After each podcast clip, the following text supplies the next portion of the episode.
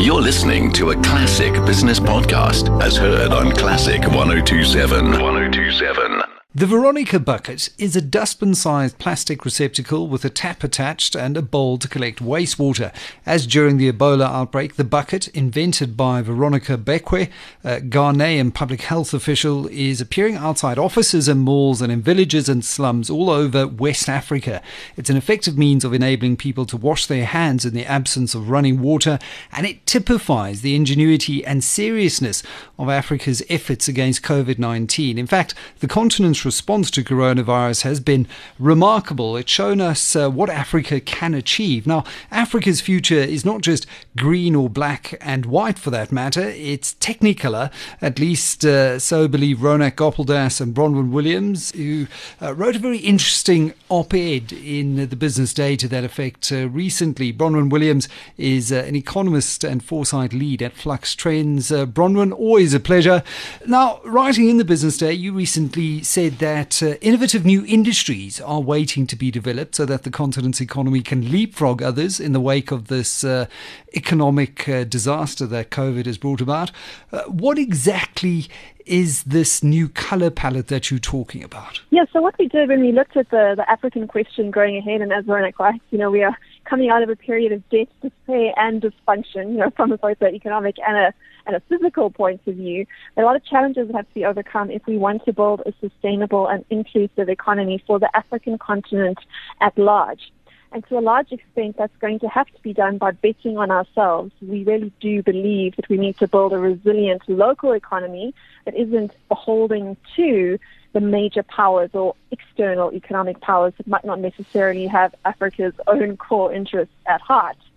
And to that end, we looked at the sort of industries and opportunities there were to do exactly that, to invest in sustainable, inclusive growth that is not going to overshoot our natural resource boundaries, but also actually provide jobs so we can get that the lower income bracket of Africa's economy, and that's particularly your under unemployed youth working to grow our economy.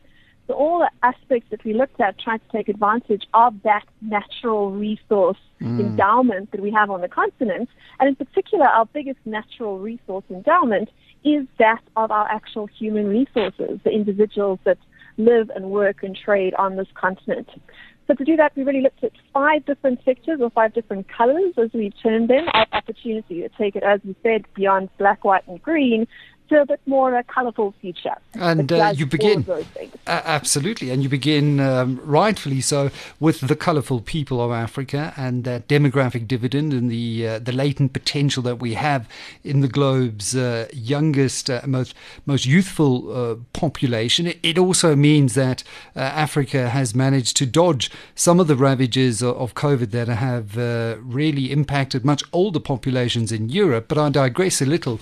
You start with the blue oceans economy. What sort of potential lies um, at the shoreline of Africa's blue oceans economy? Well, here in particular, we're looking at the opportunities that can take place on Africa's east coast. Its prime position in terms of a trade route to connect it to Asia and all of those booming economies on that side of the world.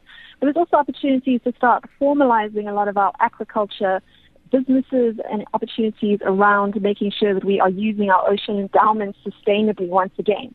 So it's not just in terms of sort of ocean farming in a more productive way or more efficient way. It's also looking at ways to bring some of the ethos around sustainability back to the African continent once again from a tourism perspective too, in particular looking at opportunities around ecotourism. Having done the research, we definitely saw that international eyes are interested in investing in the sector of the African economy. Where are we seeing uh, nascent investments and which are the countries that are, are pioneering the way here? Okay, well, South Africa is obviously doing quite a bit there too in terms of the ecotourism down in Cape Town. But also, we looked at Mauritius, what's happening there. I mean, we know they've had that terrible oil spill earlier this year, but still, they're doing very, very positive things when it comes to investing in sustainable marine tourism. It can be used as an opportunity to inspire people actually around the sort of other parts of the, the east coast of Africa, including places like like Kenya and even up to Somalia and that side of that side of the the continent. It's quite interesting what's happening there. And then everyone is talking green economy, it seems, from renewables to agriculture. What's the potential here for Africa and some of the quick wins? Okay, well, this one really does tap directly into that natural resource endowment, looking at employment opportunities, looking at natural resources. Obviously, we have sun in abundance here. We also have obviously a large amount of agricultural opportunities that could be made more efficient.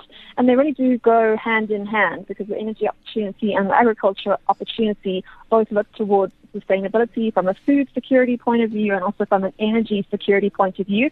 And those are the two needs that the world is going to require and that's obviously what you want to do when you look at business and investment opportunities, follow the need, because that's where the sustainable growth is going to come from in the real economy, which you also thought was really important, as opposed to perhaps the more financialized, virtualized yeah. economy, which doesn't distribute the fruits of investment quite as well throughout the whole of society. As we've seen with recent studies by the uh, CSIR and others in the rolling uh, uh, OPEX uh, and CAPEX of a renewables led recovery program, lots of jobs in the construction phase there, and uh, a smattering of jobs in the ongoing maintenance of, of, those wind and solar farms. But you have to continually invest in, in building new capacity over a span of 20 or 30 years. So that can certainly mop up uh, a lot of the semi skilled youth. Uh, then you've got the purple economy. It's not the sexual frustration economy. It's uh, all about cultural exports, uh, another vastly untapped growth area. Yeah, absolutely. So this is a way to actually take advantage of the wealth that lies outside of the African continent and bring some of that wealth home